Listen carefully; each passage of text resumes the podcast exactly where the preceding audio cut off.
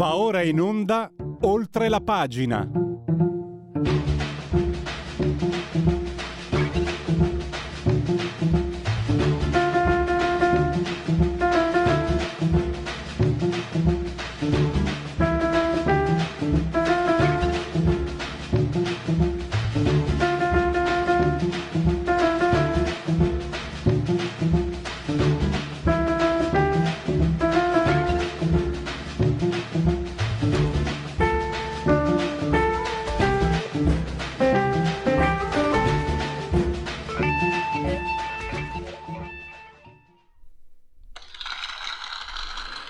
Applausi per questa meravigliosa sigla, Iuno Miyake, la sigla di oltre la pagina di Radio Libertà.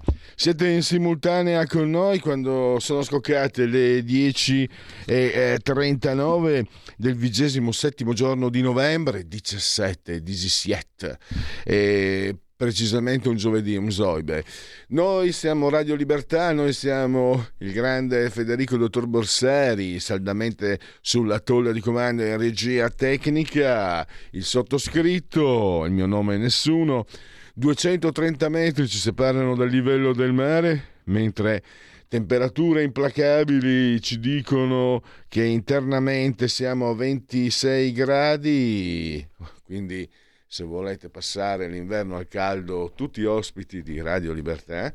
E poi esterne, ve le dico subito, 9,4, 97% l'umidità, 1200.8 millibar la pressione. Dobbiamo tenere eh, il volume alto del, della temperatura, perché qua, a parte Federico, cominciamo a essere vecchiotti. Noi vecchiotti il freddo lo sentiamo di più. È altro che i bei tempi del gennaio 85 allora, quasi a petto nudo. No, ma insomma. E l'abbraccio forte, forte, forte, forte a proposito di petto alla signora Angela Clotilde e Carmela che ci seguono, ma ci seguiscono anche, vi assicuro che ci seguiscono, e oltre che ci seguono, dal canale 252 252 del digitale terrestre. Se avete Far TV eh, potete anche guardarci perché Radio Libertà è una radiovisione, chi si abbona a Radio Libertà, campo oltre cent'anni, meditate gente, meditate. Naturalmente avete agio di, farvi, di continuare a farvi cullare dall'algido suono della Radio DAB e avete la possibilità di ascoltarci ovunque voi siate eh, grazie alle applicazioni dedicate con i vostri telefonini, smartphone, iPhone, ma anche tablet, mini tablet, iPad, eh, mini iPad e poi far TV, l'ho già, l'ho già detto, Alexa accendi Radio Libertà, passaparola ve ne saremo riconoscenti. Abbiamo anche un sito ottimo e abbondante, radiolibertà.net, la pagina Facebook e questa diavoleria, dicono quelli della mia età, eh, che è molto recente, quindi eh, ci stiamo allargando. Eh, Twitch, abbiamo anche Twitch. E adesso abbiamo i nostri ospiti, parliamo con eh, una eh, vera e propria eh, rivoluzione fiscale che questo governo mh, mm, vuole dare. Non è, non è, una sorpresa perché eh, credo che i tre mh, mm, partiti della maggioranza eh, diversi tra di loro per posizioni, storia e anche per voti, però ci sia una convergenza tra Forza Italia, Fratelli d'Italia e soprattutto Lega sull'idea di dare eh, un fisco uh, migliore. Eh, Sandro Iacometti su Libero, oggi tra l'altro lo potete leggere perché è scritto sulla cedolare secca sui negozi, il cantiere della manovra e quindi sta seguendo da vicino. Allora facciamo così, prima di tutto lo salutiamo e lo ringraziamo per essere ai nostri microfoni. Benvenuto Sandro.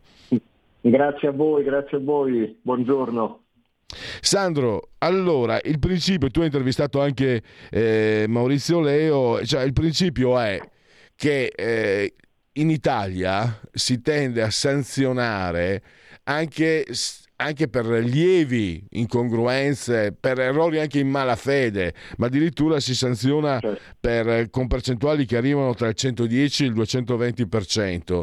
Quindi eh, partiamo da questo principio e, e spiegaci quali sono eh, diciamo, le prime misure che sono già in studio e dovrebbero essere applicate, si spera, il, presto, il più presto possibile. C'è la tagliola che viene rinviata, quella del 30 novembre mi sembra, ma ti do la parola per spiegare ai nostri ascoltatori.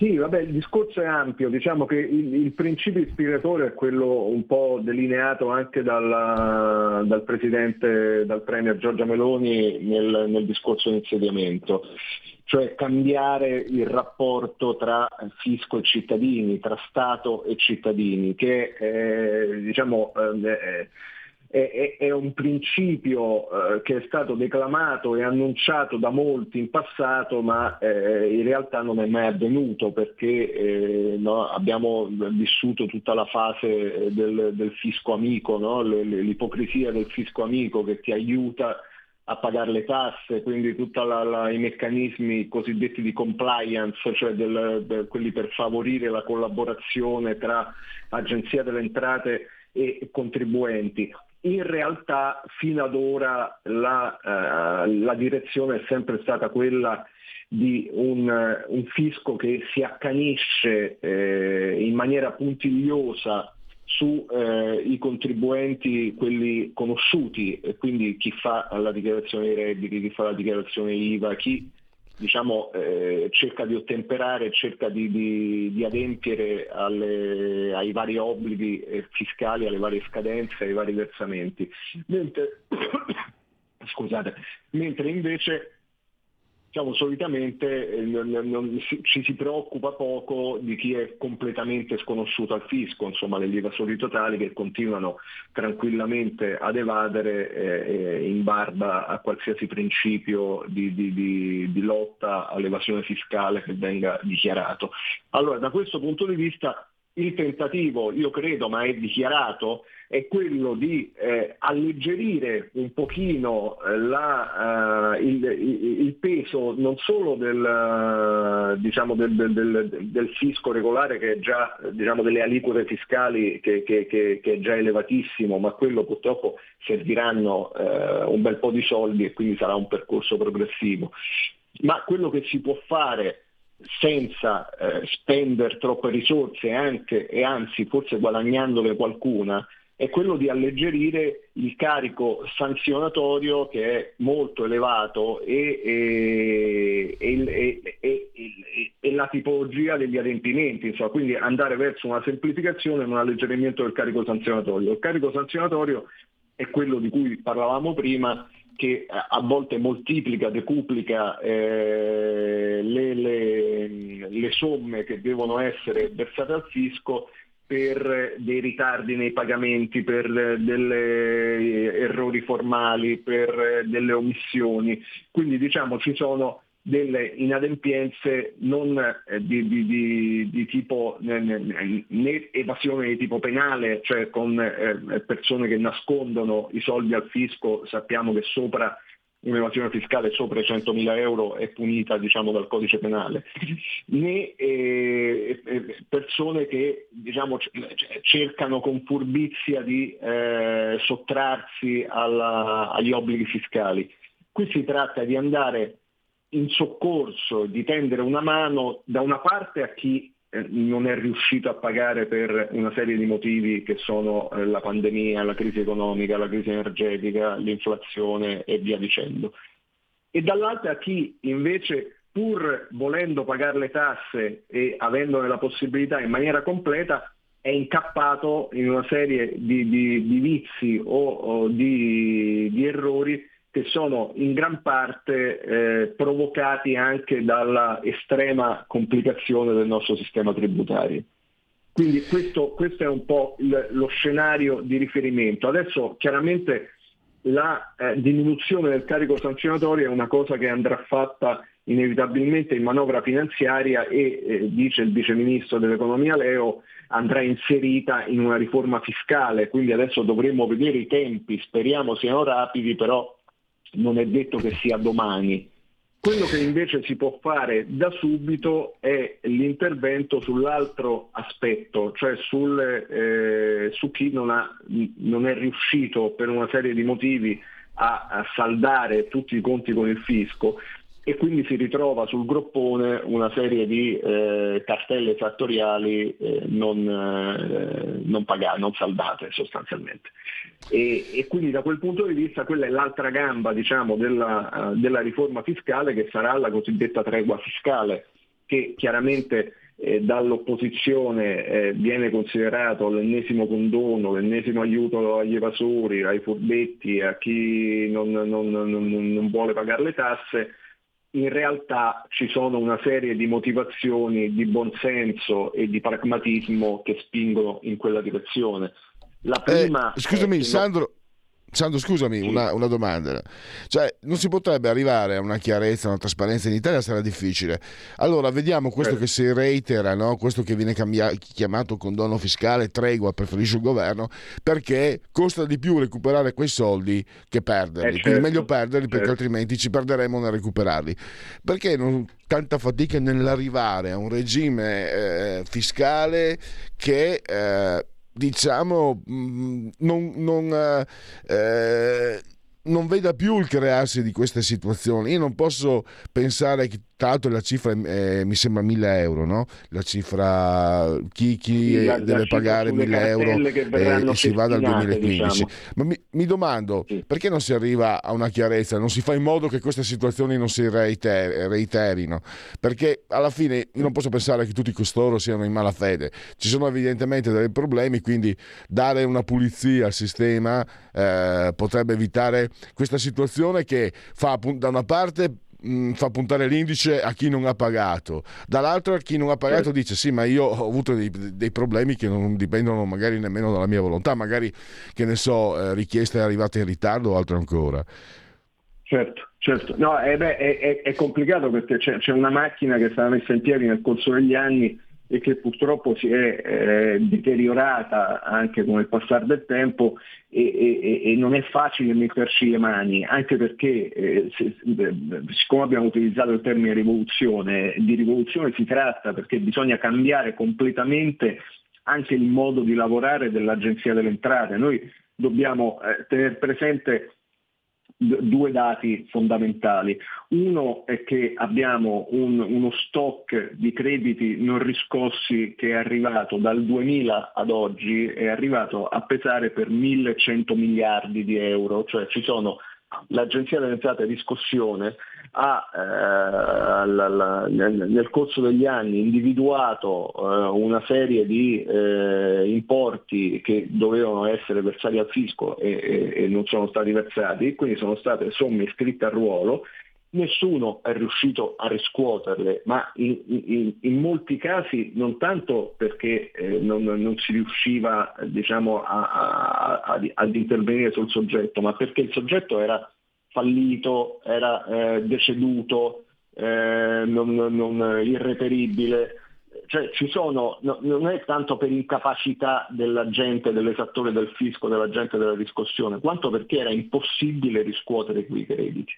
Quindi bisognerà ad un certo punto capire eh, eh quanto sia conveniente continuare ad inseguire quei mini crediti fiscali, quella, quella montagna di crediti fiscali formata in, in, in larga parte da piccoli crediti fiscali, tenendo conto che secondo la stessa stima dell'Agenzia delle Entrate di quei 1100 miliardi è possibile verosimilmente riscuoterne solo il 6 o l'8%, cioè parliamo di questa cifra qui. Allora, col resto, che ci dobbiamo fare? Cioè dobbiamo continuare a tenerla nella contabilità dello Stato come un attivo, cioè come un credito, anche se nessuno riuscirà mai a riscuoterla soltanto per tranquillizzare l'opinione pubblica, la sinistra e, i ben pensanti perché non viene fatto nessuno sconto ehm, a chi non ha pagato le tasse, sembra una follia.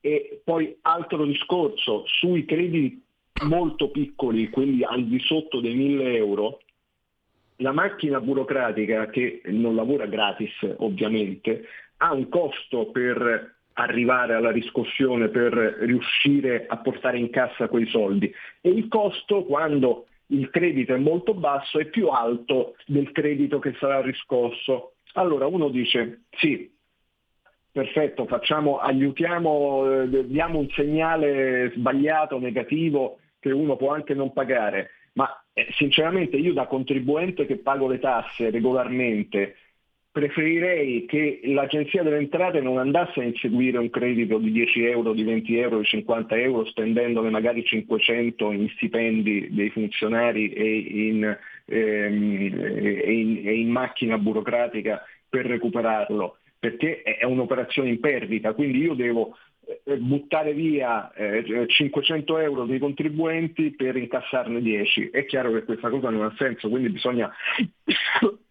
anche avere un po' di buonsenso no? in, questo, in, questo, eh, in, questo, tipo di, di settore e di, di scenario.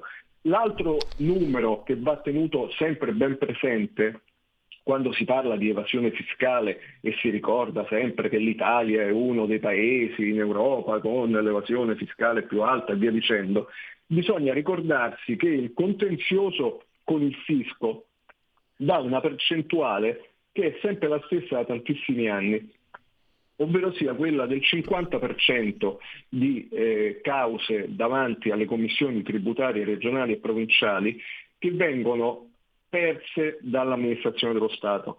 Cioè eh, l'Agenzia delle Entrate una volta su due non riesce a vincere il giudizio di fronte ai tribunali. Questo cosa significa? Significa che molto spesso cioè, qua, qua, cioè una volta su due, quindi diciamo è, è tantissimo, l'amministrazione del fisco ci chiede delle somme che non, di cui non, ave, che non, aveva il diritto di chiedere. Questo è sostanzialmente. Quindi sono, questo fa parte Sandro, di una metodologia. Sì. Scusami, volevo una, una, domanda, perché tu hai messo a fuoco quello che volevo dire io, che non, non era spiegato benissimo. Cioè, eh, andare all'obiettivo, recuperare quello che si può.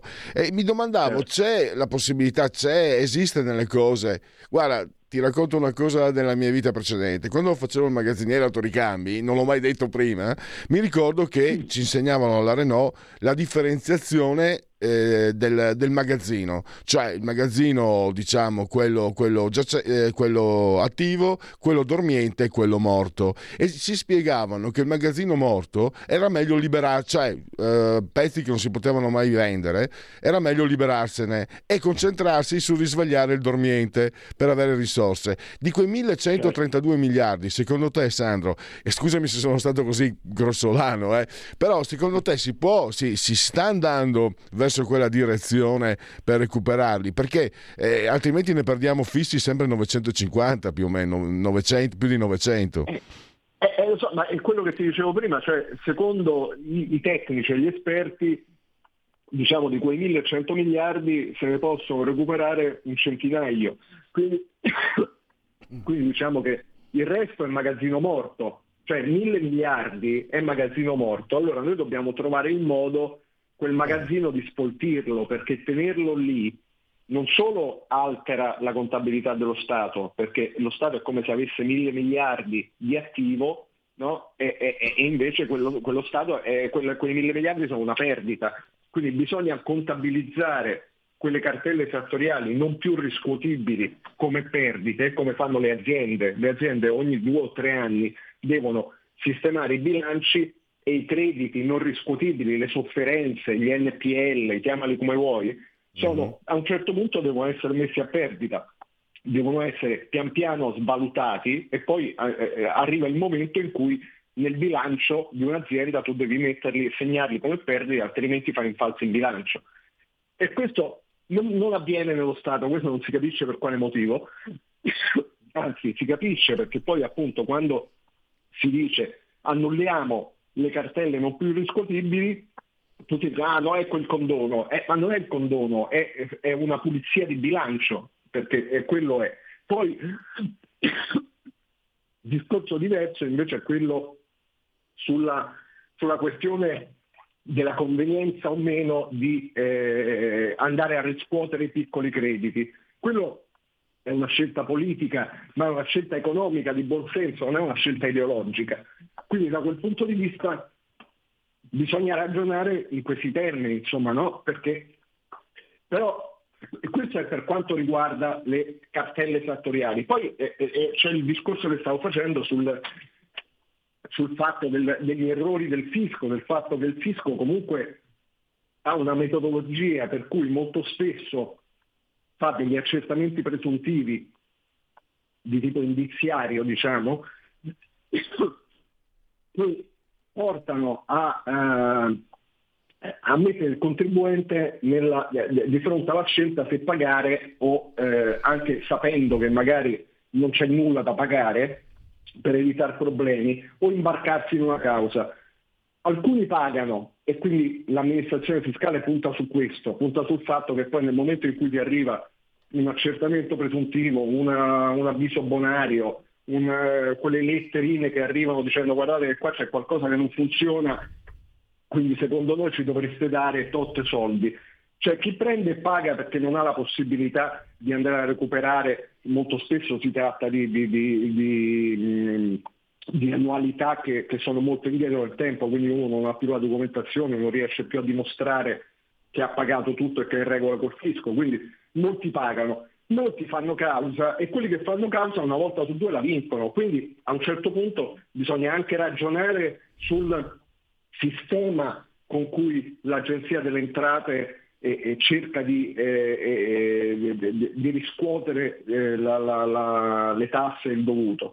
Quindi è chiaro che servirebbe una rivoluzione anche perché questo meccanismo non va bene, cioè l'Agenzia delle Entrate uh-huh. non può andare alla, eh, non può mandare degli accertamenti, non dico a caso, perché è chiaro che ci sono delle evidenze, ci sono delle, delle, degli elementi che fanno ritenere che ci sia un'evasione fiscale o delle somme sottratte al fisco.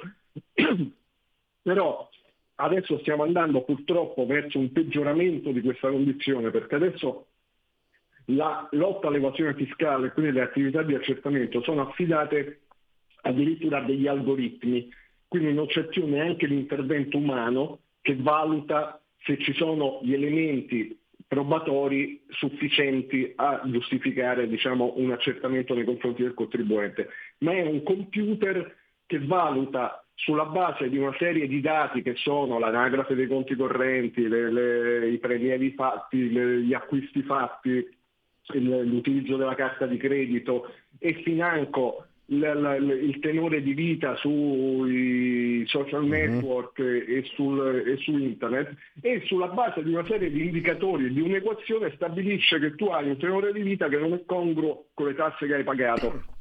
E allora entri nel mirino e iniziano e partono gli accertamenti.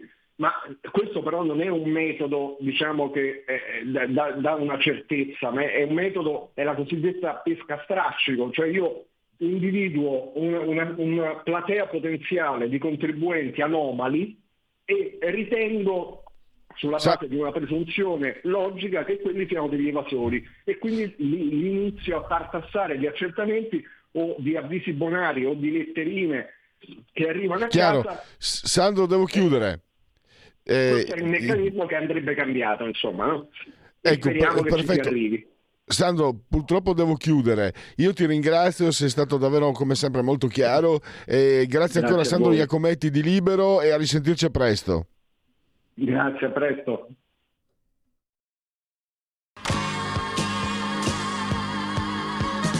Davide Volpin, un'ora in diretta nel passato per non dimenticare i grandi artisti e la loro grande musica. Ogni sabato dalle 17 alle 18, spazio pomeriggio su Radio Libertà.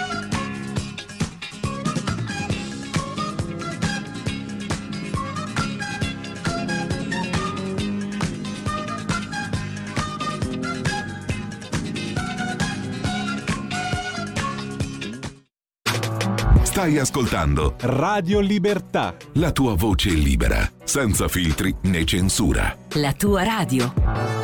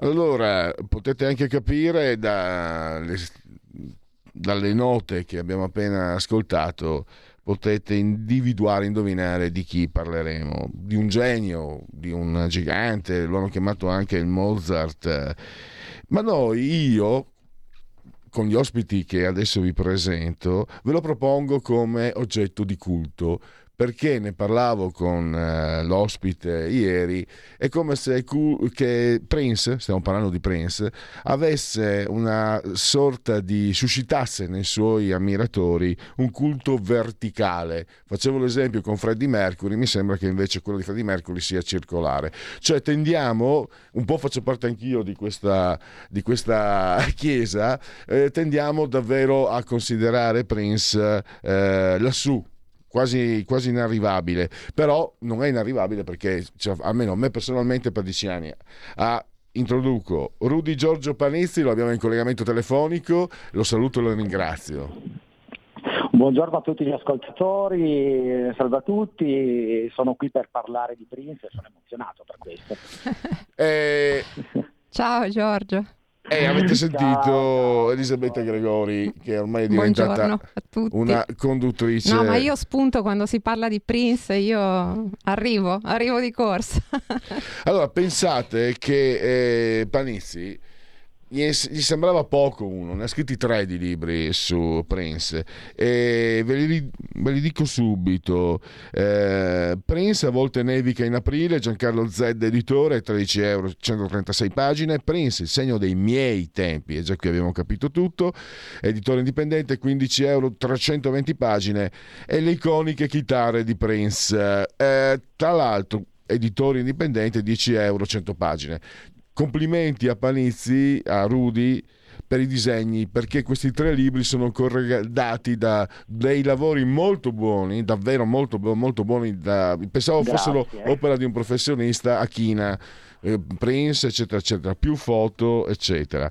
Allora, da dove cominciamo? Io, chiedo, io adesso faccio Ma un passo io, indietro. io comincerei da, da, da, tutto quello che ha mosso uh, queste cose, questi, questi, libri bellissimi, questi disegni bellissimi, questi racconti uh, particolari, che è la passione per la musica in primis. Um, che accomuna me e, e Giorgio e, e, anche Pierluigi. Scusa, oggi ti chiamo Giorgio, eh? mi viene così. Oggi Giorgio, sì, solitamente sono, sono abituato a sentirmi chiamare Rudy. Rudy. Eh, invece Giorgio, oggi così. Tanto allora, eh, la Zubeita. passione per la musica e poi la scoperta è successo leggendo il libro di, di Rudy Giorgio che lui dopo aver ascoltato una canzone 17 Days sì. di Prince, il giorno 17, guarda caso Rudy Giorgio, oggi è il giorno 17, guarda caso. Eh, infatti, è singolare questa cosa, questo eh, che mi eh, tutta la vita. Lì si è scatenato qualcosa, adesso magari allora, ce lo racconti un po' tu. 17 Days che era il B-side, B-side di un pezzo famosissimo, no? di When Doves Cry. E da dove cominciamo Rudy Giorgio? Eh, c'è tanto da eh, dire. Perché c'è, un, c'è una cosa che mi ha colpito leggendo il tuo libro, perché la, sent- la, percepivo anch'io in quegli anni. Cioè, come mai Prince non parlano tutti quanti ogni giorno di Prince? Perché in Italia eh, viene, veniva, è stato percepito, nonostante abbia vinto l'Oscar poi con Purple Rain, hai detto niente, non veniva percepito come quel gigante che diceva invece anche le, le classifiche di vendita, l'Oscar l'ho appena detto. E Lucio Dalla, insomma, non so se mi spiego, Lucio Dalla ne parlava benissimo, lasciamo stare che poi ne parlasse benissimo negli Stati Uniti anche Miles Davis e anche altri. Ecco, partiamo da qui. È anche questo che ti ha un po' un senso di, come dire, di, di, di rivalsa. Eh no, non è giusto che Prince non venga considerato come si merita. E posso indovinare che qualcosina è partito anche da lì? Ma sicuramente, allora il libro che poi ecco sono due e mezzo, non proprio tre libri perché il segno dei miei tempi sarebbe la riscrittura del primo Volte nevica in aprile, però da 136 sono diventate 320 pagine perché ho avuto tanto da dire e poi soprattutto con più professionalità, dal primo libro a poi a riscrivere con più dimestichezza. Ed è nato Sicuramente l'idea di scrivere di Prince è nata dal dolore, perché dopo averlo seguito per tantissimi anni, per tanti decenni, avendo questa grande passione, ahimè il 21 aprile del 2016 il grande dolore mi ha portato a scrivere. Avevo già la passione della scrittura, della lettura, ovviamente, questo mi ha aiutato. E poi da lì mia moglie mi disse, ma senti, ma allora perché non scrivi la tua storia legata a, quello, a quella di Prince? E infatti tengo a dire, non è una biografia di Prince il mio libro, ma è la storia di una passione, dove tutti quanti, tutte le persone che hanno una grande passione nella vita, può essere musicale, sportiva o altro, si può ritrovare, perché quando si hanno grandi passioni si fanno poi anche tante pazzie nel corso del tempo. Ed è un po' un'analisi da quando eh, ero un ragazzo, appunto avevo 14 anni quando ho ascoltato la prima volta Prince e me ne sono poi appassionato man mano crescendo fino ad arrivare alla vita adulta. Adesso ho 52 anni, questa passione continua a essere pulsante, mi scorre nelle vene da sempre e continua ad accompagnarmi, facendomi conoscere anche persone meravigliose, ad esempio Elisabetta, grande appassionata anche lei, l'ho conosciuta dopo la eh, morte di Prince. Attraverso Prince, sì. Rudy, Attraverso posso Prince, interromperti? Sì. Perché tu dici Prego. che scrivere eh, di Prince eh, rappresenta un po' la scala celeste di, da Io che l'ho letto, ho fatto in tempo, sai cosa c'è? Mm-hmm. Allora, se vi piace Prince leggete tutti e tre questi libri perché assolutamente. Ma se non lo conoscete, non è l'occasione secondo me per conoscere Prince, anche se dice tantissime, racconta tantissime cose e Rudy è anche un esperto proprio di musica, di suono, è fantastico e fa tutt'altro di mestiere.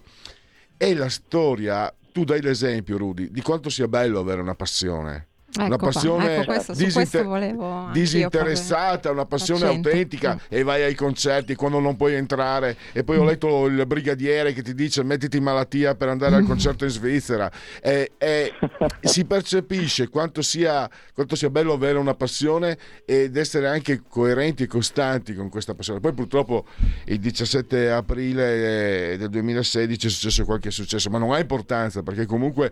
21, è, 21. 21 scusa, è ho fatto la scusa. Mi, no, perché ho la, pensato mi era sfuggito il 17 citato lì, il 17 days sì, sì, e il 17 sì. oggi. oggi. Cioè, tu l'hai osservato, sì. ho detto "Oh caspita". perché ieri Rudy mi aveva spiegato che il 21 um, era il 21 aprile del 1985 Prince incide qualche volta nevica ad aprile. Sì, sì, sì, sì. Eh, che è un pezzo che, che, che sembra ecco, quasi una premonizione, eh, una, una, una, una preveggenza. Eh, questo è affascinante, però quello che è bello, e vi dico, se vi mh, mm, leggete perché fa compagnia e, e, e, fa capire che avere una passione davvero eh, è, è, prezio- una cosa preziosa. Quando è vissuta anche così non solo intensamente ma con tanta partecipazione. Eh, Rudy cosa mh, mm, possiamo dire di questo? Io volevo dire una ah, cosa, che la passione arriva, di Rudy è arrivata fino al punto di vendere la sua moto per acquistare una cloud. Ah, la Geek, chitarra, sì. Eh? Rudy, racconta questa cosa. sì, è un feticcio, probabilmente la cosa più preziosa che, che, che, possiedo della mia collezione di cose di Prince.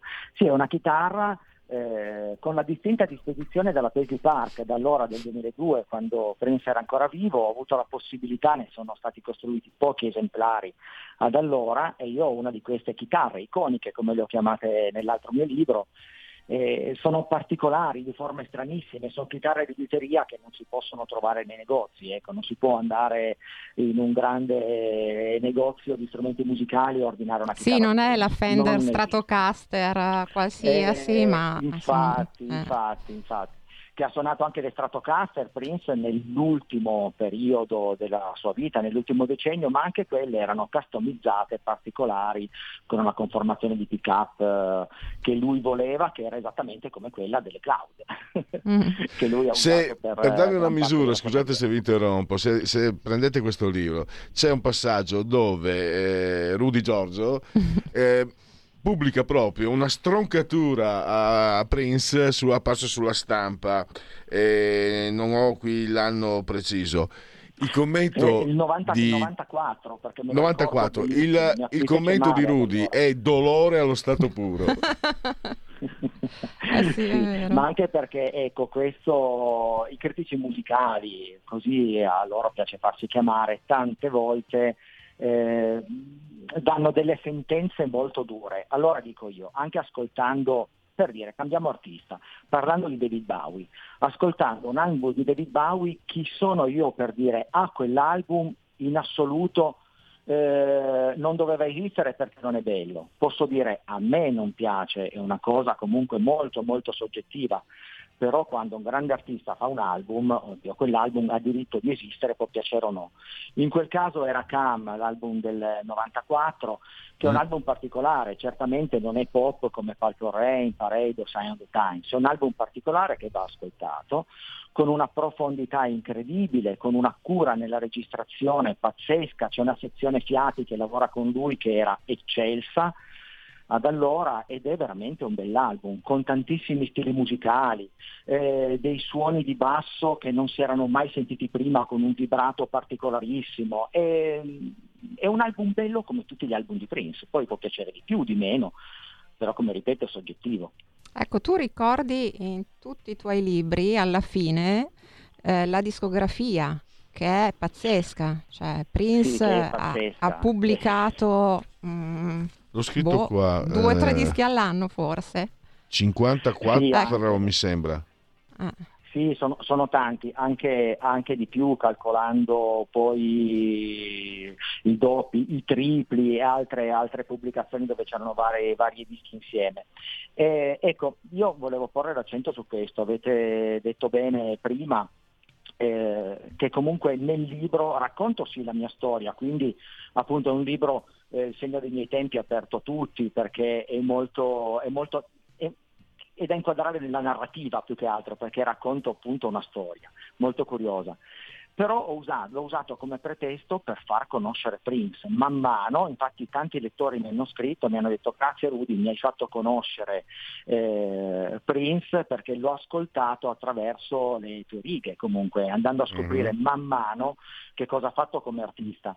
Purtroppo eh, il ricordo di Prince qua in Italia è legato molto a brani come Palcorrei o Kiss, che tutti conoscono, fantastici, però la discografia però non c'è solo quello eh, infatti. ecco infatti ci sono le cose migliori secondo me le ha fatte poi anche negli anni a venire. Gli anni 90 gli anni 2000 fino all'ultimo decennio fino alla sua morte ci sono cose interessantissime si annoverano fra i dischi di Prince anche tantissimi dischi di musica jazz fusion eh, anche un disco di musica classica particolarissimo perché comunque era proprio un po' lontano dal suo stile però lui questo Kama Sutra si intitola, lo regalò come uh-huh. per regalo di nozze a sua moglie quando si sposarono con Maite Garcia eh, parecchi anni fa.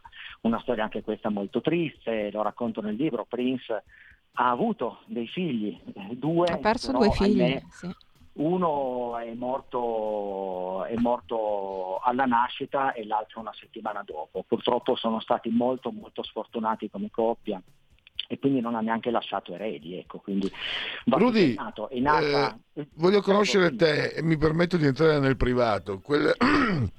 Quell'episodio anche brutto, spiacevole. Mille dischi rubati, ti hanno rubato mille dischi. Eh, una curiosità un po' greve, no, se vogliamo, ma è quello, ma è quello che, che ti ha spinto a diventare poi un poliziotto? Tu lavori nella polizia scientifica. Allora, io lavoro nella polizia da tantissimi anni, da molto prima che mi rubassero i dischi. Ah, e wow. Questo, ecco, sì, sì, io, vabbè, questo è successo circa nel 2000, il fatto dei dischi, io sono poliziotto dal 91, quindi eh, tantissimi anni. Sì, è stata ecco, una delle fasi più tristi, eh, avere una grande passione da gioie e da anche dolori. Eh, in quel caso quando mi rubarono tutti i vinili, avevo una collezione veramente infinita, infinita e mi ha fatto male, è morta una parte di me con, eh, con, con, la sottrazione di questi dischi. Ecco, non lo so, adesso ho ancora qualcosa, ho ripreso qualcosa, i CD fortunatamente li ho ancora tutti, ne ho circa 1500. Eh, Perché, scusa se ti interrompo, Elisabetta può capirmi, eh, Rudy è un po' più giovane. Eh, quando noi compravamo un disco, poi ci ricordiamo ancora di quando l'abbiamo comprato. Esattamente. Io sì. quando ho comprato Sign of the Times Anch'io, con la eh, Renault, sì, con sì, la Renault 6 eh, dei Anche miei genitori sexy, sotto, sotto, un diluvio universale, mi ricordo che l'avevo messo sul, sul Ma posto poi Rudy tu sai che eh, ultimamente, cioè diciamo i nostri, i nostri vinili avevano, erano oggetto di una sorta di venerazione. Io ho ancora dei vinili con la plastichina trasparente. Quello di Sign of the Time aveva certo. un adesivo a forma di cuore azzurro che ho tenuto, eccetera. Mi sa che Rudy invece l'aveva messo sulla sua moto, vero? Se non ricordo sulla male. moto, sì, ad allora, quindi è, Ecco. e adesso dovevo... Eh, no, dicevo, adesso la, la, musica è come se fosse dematerializzata, cioè la, ne fruisci, cosa... l'ascolti nell'immediato.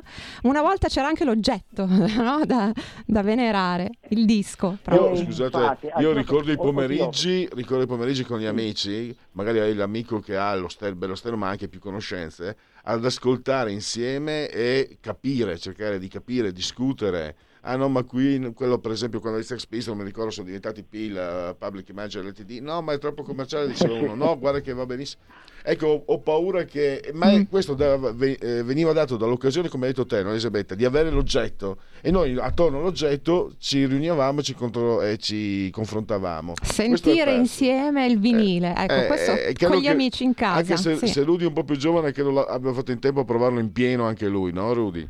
Ma oddio, ho 52 anni, quindi sono riuscito, infatti ad esempio Sign of the Times, la stessa, anch'io li ho comprati il giorno dell'uscita, eh, comunque i vinili ad allora. Quello anch'io, sì, mi, Sign of the Times. Eh, mi ricordo, infatti, mi ricordo bene proprio di tutti, di tutti questi periodi. Anche io ho avuto un attaccamento morboso al vinile, poi siamo passati al digitale col CD. Ecco, questi 40 anni di passione eh, che abbiamo vissuto comunque tutti quanti, quelli della nostra epoca, ci hanno fatto passare dall'analogico al digitale. E questo è un passaggio che, eh, per carità, la tecnologia non si deve fermare, la tecnologia avanza, meno male che, che, che è così. Però è anche vero che si è persa, musicalmente parlando, una parte di cultura. L'avete detto voi, allora anche ascoltare il vinile era un momento di aggregazione, no? I social che ad allora non c'erano erano trovarsi con gli amici, discutere, guardarsi negli occhi e provare emozioni insieme. Noi abbiamo ascoltato le musicassette, il vinile, mi ricordo, sono gesti che magari solo noi ricordiamo quelli della nostra I bootleg, i bootleg. Con, con, la biro così certo. a cercare i bootleg, ecco così questi vinili ne avevo tantissimi io, anche di dischi molto rari, ahimè. E, e poi siamo passati al CD, abbiamo poi digerito anche quello perché non avevamo più queste copertine grandi, le sovracopertine interne, tutti i dettagli anche di copertina e le note di copertina che erano importanti perché penso anche voi, io andavo a leggere tutte le persone che avevano suonato il disco oppure con i CD, ecco racconto una curiosità che tengo a dire a tanti. Ormai il CD è un supporto che si è andato un po' a perdere, però quando so si prende in mano, sulla parte posteriore c'è una sigla, ci sono tre lettere, eh, AAD, ADD oppure DDD. Cosa vuol dire? Che c'è la, eh, riversato la prima volta in analogico, poi le seconde successive in digitale. Ci sono quelli tutti digitali che erano i peggiori e poi c'erano quelli di Prince che erano AAD, cioè analogico, riversato ancora in analogico e poi l'ultimo in digitale per metterlo sul supporto. Ed erano fra i migliori questi, infatti anche ascoltandolo in CD con il file puro si sente la profondità di suono. Io consiglio a tutti, Prince, provate ad ascoltarlo in cuffia. Eh sì. Tantissime sue Ma secondo canzoni. te che rapporto aveva Prince con la tecnologia? Con il mondo eh, di internet? Dunque, questa cosa l'ho analizzata, l'ho analizzata anche abbastanza nel libro. Eh, era contrastante. Eh, anch'io penso questo. Mm. Negli anni 90, infatti, negli anni 90 eh, lui è stato un po' un fautore, è stato anche il primo, aveva rilasciato tramite l'allora ormai scomparso Napster eh, dei brani, il cyber single famoso di Prince che l'aveva rilasciato gratuitamente su Napster facendo adirare le case discografiche. Poi però ecco, lui ha rilasciato tantissima musica in digitale, anche gratuitamente ai suoi iscritti al famoso MPG Music Club di Prince, eh, oppure con piccoli abbonamenti, rilasciava veramente tantissima, tantissima musica ogni mese e arrivava direttamente nelle nostre case. In una fase successiva si è reso conto di quello che stavo dicendo io, eh, che mh, si, è, si è, persa quella parte di cultura dell'ascoltare bene la musica, cioè non in digitale, ma ascoltare il file puro e soprattutto eh, ascoltare l'album nella sua interezza come concept, perché gli album, qualsiasi album, prima abbiamo parlato di Queen, di David Bowie, ma anche di artisti odierni, gli album raccontano delle storie. La sequenza dei brani che c'è in un album è studiata dall'artista, magari passano mesi di artisti per decidere con quale sequenza far ascoltare i brani agli utenti, agli utenti finali. Rudy, ti, ti devo, ti, mi dispiace interromperti perché abbiamo esaurito il tempo. Tra l'altro, una piccola obiezione: quello che dici lo condivido in pieno. Non so se coloro che sono adesso seguono il percorso eh, di, di, quelli che una volta merita, erano meritevoli dell'appellativo mm, di artisti. Ci sono tante altre cose. C'è questo parallelo molto interessante di Rudy tra Prince e Steve Jobs. Eh, c'è il, il, contatto ravvicinato quando ti dà un bacio con l'indice, il, da, ti vede e ti individua. Eh, immagino c'è anche, eh, nessuno è perfetto, l'ammirazione sconfinata del genio per Johnny Mitchell. Nessuno è perfetto, perché francamente per Johnny Mitchell anche no, grazie, pazienza. E, e qui diciamo che ho perso l'amicizia di Elisabetta. Rudy, io allora ti, ti, devo salutare, mm, purtroppo perché il tempo è tiranno, è tiranno come suol dirsi. Prince, il segno dei miei tempi. Se avete l'occasione vi consiglio di leggerlo perché è una bella esperienza ed è anche molto piacevole, scritto bene. Grazie ancora ancora allora a, a Rudy Panizzi. Grazie mille, grazie, grazie mille. Tutti, grazie Ciao. Un saluto a tutti. Io saluto anche Elisabetta Gregori che poi alle 12 eh, per Sarò Radioactivity sì. o Radioattività come se Radioattività. Detto e quindi eh, devo chiudere eh, espletando le, non i convenevoli formulaici, non c'è tempo per nulla, c'è tempo per la, diciamo, gli aspetti prosastici dell'esistenza, cioè la rubrica necessaria eh, Segui la Lega. Segui la Lega è una trasmissione realizzata in convenzione con La Lega per Salvini Premier.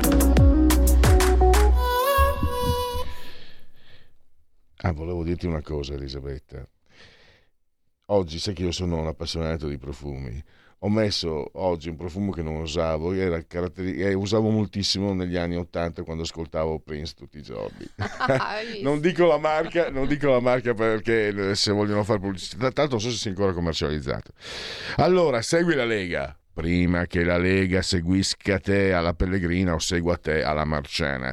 Sono sul sito legaonline.it, scritto legaonline.it, da lì potete fare molte cose, iscrivervi, è semplicissimo, si versano 10 euro, eh, lo si può fare anche tramite PayPal o PayPal senza che vi sia la necessità che siate iscritti a PayPal o PayPal, poi il codice fiscale, gli altri dati richiesti, vi verrà quindi recapitata la maggiore per uh, via postale la tessera Legal Salvini Premier. Poi abbiamo il D43 e mi raccomando No, chi sono io per, chi sono io per raccomandare? Però è interessante questa cosa. Quei soldi lì non li avete comunque perché lo Stato ve li prende. Se volete eh, utilizzare per delle finalità che sono consone, che sono affini alle vostre idee, il D43 per la Lega è, è l'optimum, è il giusto. D di Domodossola, 4 volte matematica, 3 il numero perfetto nella dichiarazione dei redditi, 2 per 1000. E adesso vediamo. Alle 12.10 Massimo eh, Bitonci all'aria che tira alla 7 eh, Giorgio Maria Bergesi All News TGCOM 24 domani mattina presto alle 10.30 e lunedì 21 novembre beh, passiamo il fine settimana. Massimo Garavaglia Restart Ray 2 Ray, Ray 2 23.30 e Sassufi per la Lega sigla Segui la Lega è una trasmissione realizzata in convenzione con La Lega per Salvini Premier.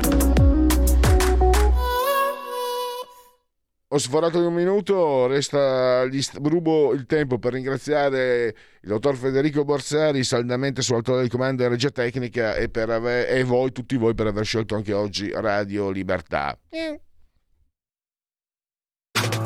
Stai ascoltando Radio Libertà. La tua voce libera, senza filtri né censura. La tua radio.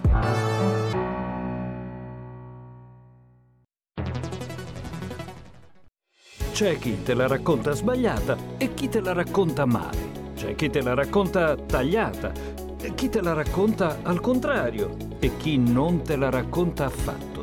QDS te la racconta giusta Ogni giorno la tua terra, il suo presente, le sue attese, la sua volontà di rinascita. Leggi, abbonati, scegli il quotidiano di Sicilia. L'informazione giusta per crescere insieme.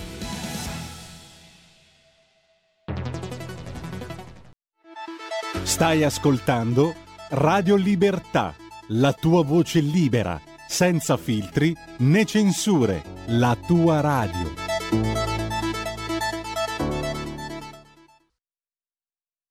Da oggi finisce il periodo di trasmissioni sperimentali a colori e inizia quello delle trasmissioni regolari, come deciso dal Ministero delle Poste e Telecomunicazioni. Cambia il giorno, cambia l'orario per la nostra Gabriella Monti con Mi ritorni in mente ogni mercoledì dalle ore 15 solo su Radio Libertà. Bacini, bacetti, baciotti. Buonasera signorina, kiss me goodnight.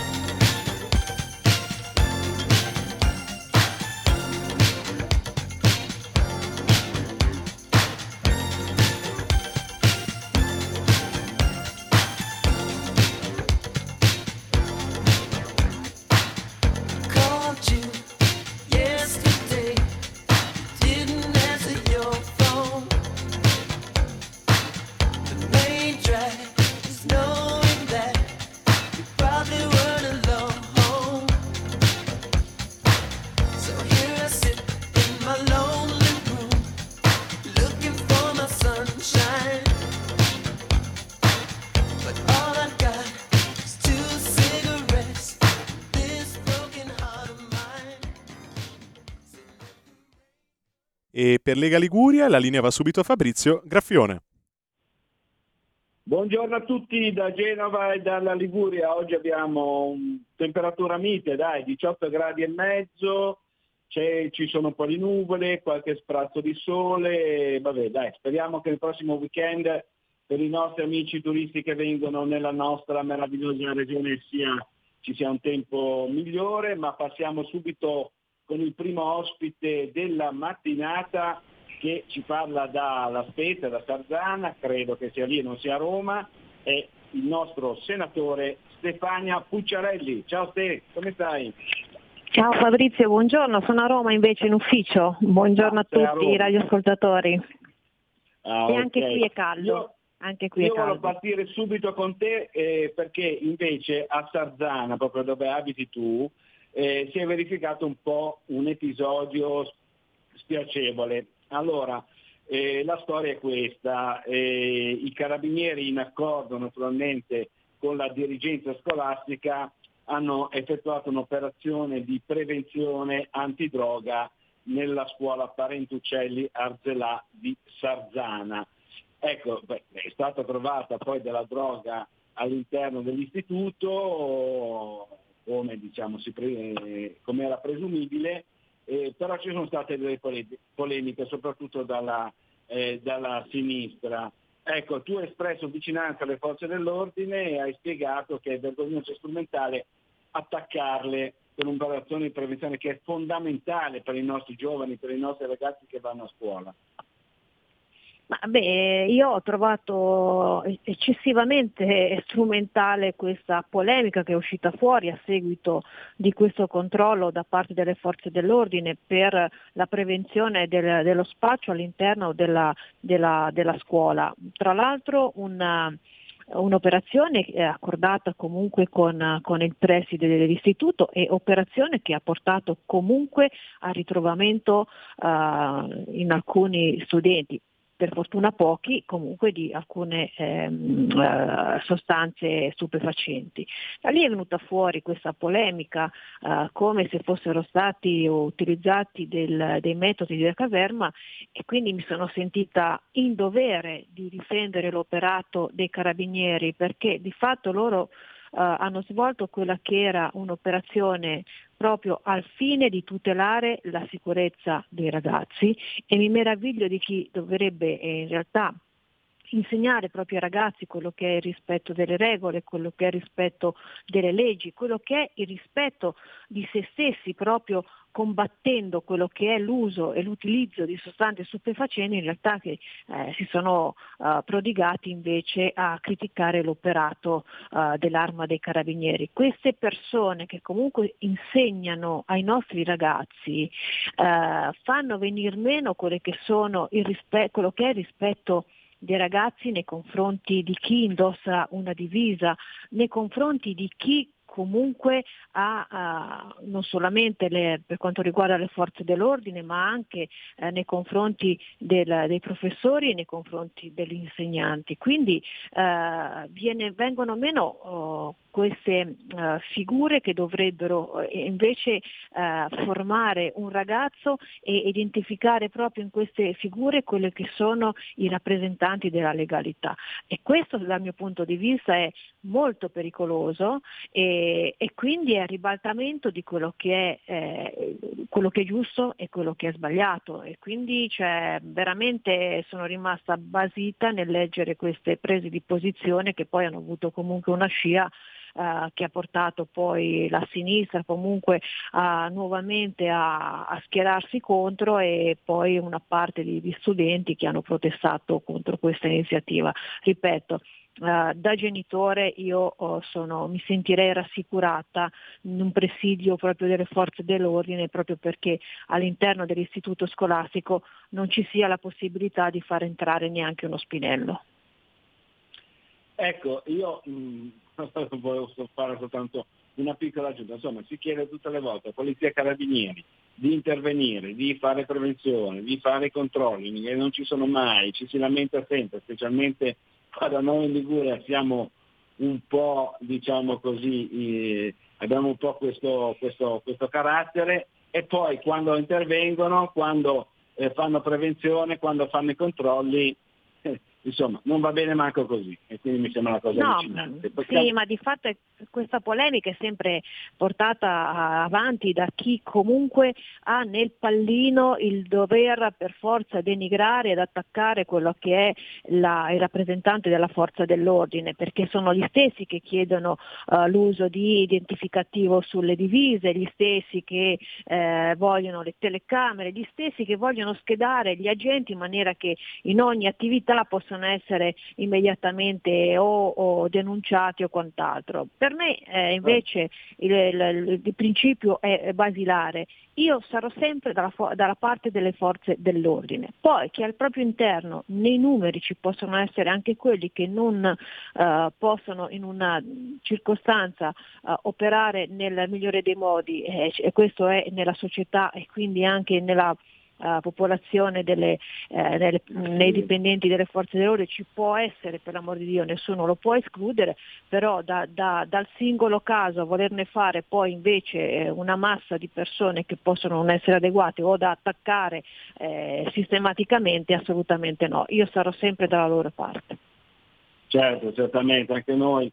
Eh, senti, io volevo cambiare un attimino argomento e volevo un commento, eh, un minuto su di te perché ho visto questa notizia eh, che sostanzialmente un giudice ha cancellato ehm, eh, l'indicazione dell'allora eh, ministro dell'interno Matteo Salvini per quanto riguarda le parole più belle del mondo, ossia padre e madre, papà e mamma, mamma e papà.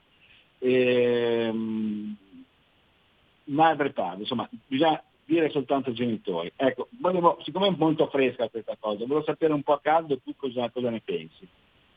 Allora, anch'io questa mattina ho, ho, visto questa notizia. Di fatto, quanto mi sembra di aver capito, la, questa sentenza non va ad intaccare che erano, uh, quello che era il decreto uh, di, di, Salvini che aveva ripristinato madre e padre. Uh, il singolo caso fatto a riferimento di questa sentenza si basa sul principio della discriminazione perché di fatto questo bambino, questa bambina aveva due mamme, quindi ehm, eh, di, di, eh, in automatico poter riconoscere madre e padre non era possibile, quindi hanno utilizzato uh, una sentenza per andare ad eliminare quello che è la presunta discriminazione mh, sollevata dal Tribunale attribuendo eh, genitore. Eh, di fatto staremo a vedere se questo può essere un principio che poi andrà ad aprire completamente um, un, una nuova discussione anche su questi termini. Io credo che di fatto il poter continuare a utilizzare mamma e pa- madre e padre sia la cosa più naturale di questo mondo e il fatto di utilizzare genitore lo vedo molto, molto asettico e privo dei contenuti che invece il termine madre e padre porta con sé. Quindi stiamo a vedere da, da, da questa sentenza che cosa Uh, ne verrà fuori, al di là del fatto che sembra che già uh, in una prima fase uh, sia stato chiarito che non verrà intaccato quello che era invece il decreto che ha portato nuovamente ad avere madre e padre nei, nei documenti e speriamo bene. Allora, ieri tu eri in Senato, c'è stato l'intervento del Ministro dell'Interno Piante, Matteo Piantedosi e in Italia non si entra illegalmente, un concetto chiaro, trasparente e soprattutto necessario hai detto Stefano. Eh certo, sicuramente non possono essere le ONG a determinare chi può o non può entrare nel nostro paese, perché oggi, ahimè, la realtà dei fatti è questa, perché le ONG vanno a recuperare sistematicamente delle persone in acque che non sono sotto la competenza italiana e decidono senza interpellare quelli che sono gli stati eh, battente bandiera della, della ONG eh, che dovrebbero essere quegli stati a interfacciarsi con, con l'Italia eventualmente per concordare un approdo temporaneo proprio per soccorrere i migranti a bordo e poi il trasferimento invece nello stato di provenienza della, dell'utilità navale. In realtà le ONG continuano a fare né più né meno quello che vogliono, decidono loro dove i migranti devono sbarcare contravvenendo a tutte quelle che sono le regole inter- internazionali. Quindi dobbiamo iniziare a partire sul fatto Uh, a partire dal fatto che le ONG non possono continuare ad operare in questi, in questi termini, oggi finalmente attraverso quello che è Uh, l'attuale governo nuovamente si, uh, si chiede di uh, ridefinire quelle che sono le regole per le ridistribuzioni perché non possiamo continuare um, con la ricollocazione su base volontaria perché vediamo che di fatto non porta, non porta frutti. Uh, le nazioni che ci accusano, Francia e Germania, di eh, violare gli accordi internazionali, in realtà sono le prime che eh, non ottemperano invece a queste. Eh, tra l'altro mi incuriosiva una notizia che, che, che, ho letto ieri dove la Francia nel caso della Ocean Viking ha uh, fatto scendere eh, i migranti a bordo dell'Ocean Viking ma li ha collocati in un, in un centro, uh, si chiama questo, uh, si chiama Vabbè, una zona, aspetta, si chiama zona, no perché è, è bella, da, no, deve, devo essere precisa, zona di attesa internazionale. In buona sostanza, in questa zona di attesa internazionale eh, i migranti della Ocean Viking rimarranno per 26 giorni, dopodiché eh, quelli che effettivamente hanno il requisito per poter ottenere il riconoscimento di, eh, di rifugiato eh, saranno ridistribuiti con eh, la, alcune nazioni europee, tra cui la Germania, quelli che non avranno il riconoscimento di tale status, che non avranno ecco, le condizioni per ottenerlo, cioè i famosi eh, migranti economici, saranno immediatamente rimpatriati. Quindi la Francia può in casa propria, non uh, far scattare il meccanismo di Dublino perché ha creato questa fascia dove di fatto è una fascia neutra, è una zona neutra e quindi può né più né meno fare una selezione per chi eh, trattenere nel proprio territorio e chi eh, letteralmente rispedire al mittente. Ecco, sono gli stessi comunque che abbiamo visto a Ventimiglia aver incrementato con 500 gendarmi ehm, la frontiera e sono gli stessi che possono rispedire in Italia le persone dal confine francese. Quindi noi non possiamo continuare a, ad essere bastonati, ad avere dei eh, confini inesistenti eh, in ingresso ed avere eh, invece i confini in uscita che vengono sistematicamente bloccati. Oggi se ne può riparlare perché il ministro Pantedosi ha le idee molto chiare e quindi di fatto sicuramente nei prossimi giorni vedremo uh, tornare sui tavoli europei la discussione in merito alla distribuzione dei migranti che non può continuare ad essere solamente sulle spalle degli italiani. Benissimo, ti ringraziamo molto chiara, anche tu molto trasparente, ti auguriamo buona giornata e buon lavoro. Ciao a te. Grazie, buona giornata a voi. Ciao, ciao, ciao, ciao. Grazie ancora al nostro senatore spezzino Stefania Pucciarelli direttamente da Roma. E adesso torniamo sul nostro territorio, precisamente a Genova, dove eh, dovremmo avere già in linea il nostro consigliere comunale Alessio Bevilacqua. Ciao Ale, ci sei? Buongiorno, sì ci sono, buongiorno a tutti i radioascoltatori. Dove ti trovi in questo momento Ale? In questo momento abbiamo appena concluso una commissione sul lavoro a Palazzo Tursi, una commissione molto importante perché qui stiamo anche lavorando per generare nuovi posti di lavoro per la città, per i genovesi, per tutti i nostri concittadini. Allora, rimaniamo un po' sul tema dei migranti, l'ultimo argomento che abbiamo trattato con, il, con la Stefania Pucciarelli. Eh, allora, tu hai eh, fatto una mozione che è stata approvata all'unanimità dal Consiglio Comunale di Genova per promuovere eventi per riqualificare Calata Vignoso, che ricordo è la, è la vecchia Darsena di Genova, di fronte a Via Gramsci, di fronte al cuore del centro storico genovese, dove spesso di giorno e soprattutto di sera, di notte, si eh, radunano eh, moltissimi eh, extracomunitari e, e insomma lì le forze dell'ordine, polizia e carabinieri sono intervenuti diverse volte anche per questioni legate non soltanto diciamo, al, al, degrado e ai, ad altri reati, ma per lo spaccio di droga che lì proprio siamo veramente alla follia. Sì, guarda, la situazione è una situazione ormai da tantissimo tempo non più sostenibile. Come dicevi giustamente, Calata Vignoso è nel cuore del centro storico di Genova, è al centro di tantissime realtà perché c'è l'associazione dei pescatori che hanno lanciato anche un grido di aiuto nei confronti delle istituzioni per provvedere a fare qualcosa perché si ritrovavano eh, dei danneggiamenti sul uh, proprio materiale, oltre che a persone che eh, dormivano sulle loro reti, all'interno delle loro barche. Oltre a loro poi tante altre realtà, i negozi, il Dipartimento di, di Economia dell'Università degli Studi di Genova, oltre anche a servizi di servitù in quanto c'è una, la presenza di una stazione della metropolitana.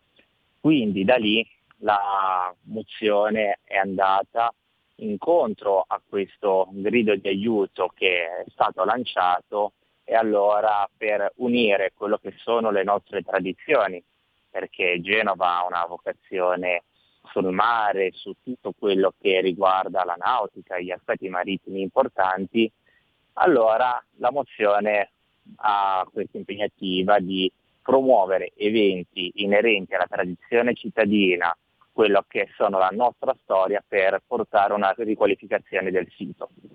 La mozione è stata approvata, come dicevi tu, da parte dell'unanimità del Consiglio Comunale e vedrà quindi insieme a tutte le realtà presenti in Calata Vignoso con un grande lavoro che dovranno fare gli assessori, tra l'altro noi come Lega abbiamo anche l'assessore per quanto riguarda le tradizioni cittadine dovrà far sì che questo lavoro porti a una riqualificazione, a portare bella gente, perché col bello si combatte anche il degrado e far sì che ci possa essere così con una nuova eh, immagine di Calata Vignoso grazie a questi eventi, una riqualificazione e soprattutto riportare un sito genovese ai fasti di un tempo. Ecco, diciamo che questo eh, diciamo, periodo, questa richiesta di aiuto è stata fatta dai, dai residenti, è stata subito accolta dal gruppo Lega del municipio eh, centro-est che contribuirà diciamo, a questa tua iniziativa, a, questa, a realizzare diciamo, l'impegnativa della mozione approvata dal Consiglio Comunale di Genova. Bene, passiamo subito al secondo argomento perché adesso siamo un po', abbiamo ancora un paio di minuti e basta. Eh, eh, che ti riguarda un po' da vicino perché tu ci hai messo tanta passione in questo. Hai lanciato la proposta di un museo del ciclismo in Valpolcevera, è nel Ponte Decimo, che passa il giro dell'Appennino, eh, gli appassionati lo sanno, e, e parlacene un po' di questa be- bella iniziativa, Ale. Sì, allora la passione che va in sinergia tra il territorio della Valpolcevera, soprattutto quello più a nord, che include anche Ponte Decimo e il ciclismo, è ormai secolare. Il Giro dell'Appennino è sicuramente un esempio organizzato dall'US Ponte Decimo Ciclismo 1907, ha sempre portato l'immagine anche del territorio dell'entroterra per, eh, in giro per l'Italia, comunque è un evento che ha sempre chiamato a raccolta tanti appassionati che lo hanno seguito da tutte le, da tutte le parti d'Italia. Da lì la fare il Museo del Ciclismo è un'idea che avevamo già promosso lo scorso mandato, ma che con forza noi chiediamo venga realizzata in questo perché porterà sicuramente una, una nuova luce rispetto a quello che è un evento storico quale il Giro dell'Appennino che fino ai primi anni 2000 andava, finiva con l'arrivo storico in Piazza Rimondi proprio a Ponte Decimo. Benissimo, allora ti ringraziamo ancora, purtroppo dobbiamo chiudere, siamo veramente agli sgoccioli, ti auguriamo buona giornata e buon lavoro. Ciao Ale. Grazie mille, buona giornata anche a voi. Grazie ancora al nostro consigliere comunale di Genova Alessio Bevilacqua e da Genova e dalla Liguria è tutto, linea a Milano da Fabrizio Graffione.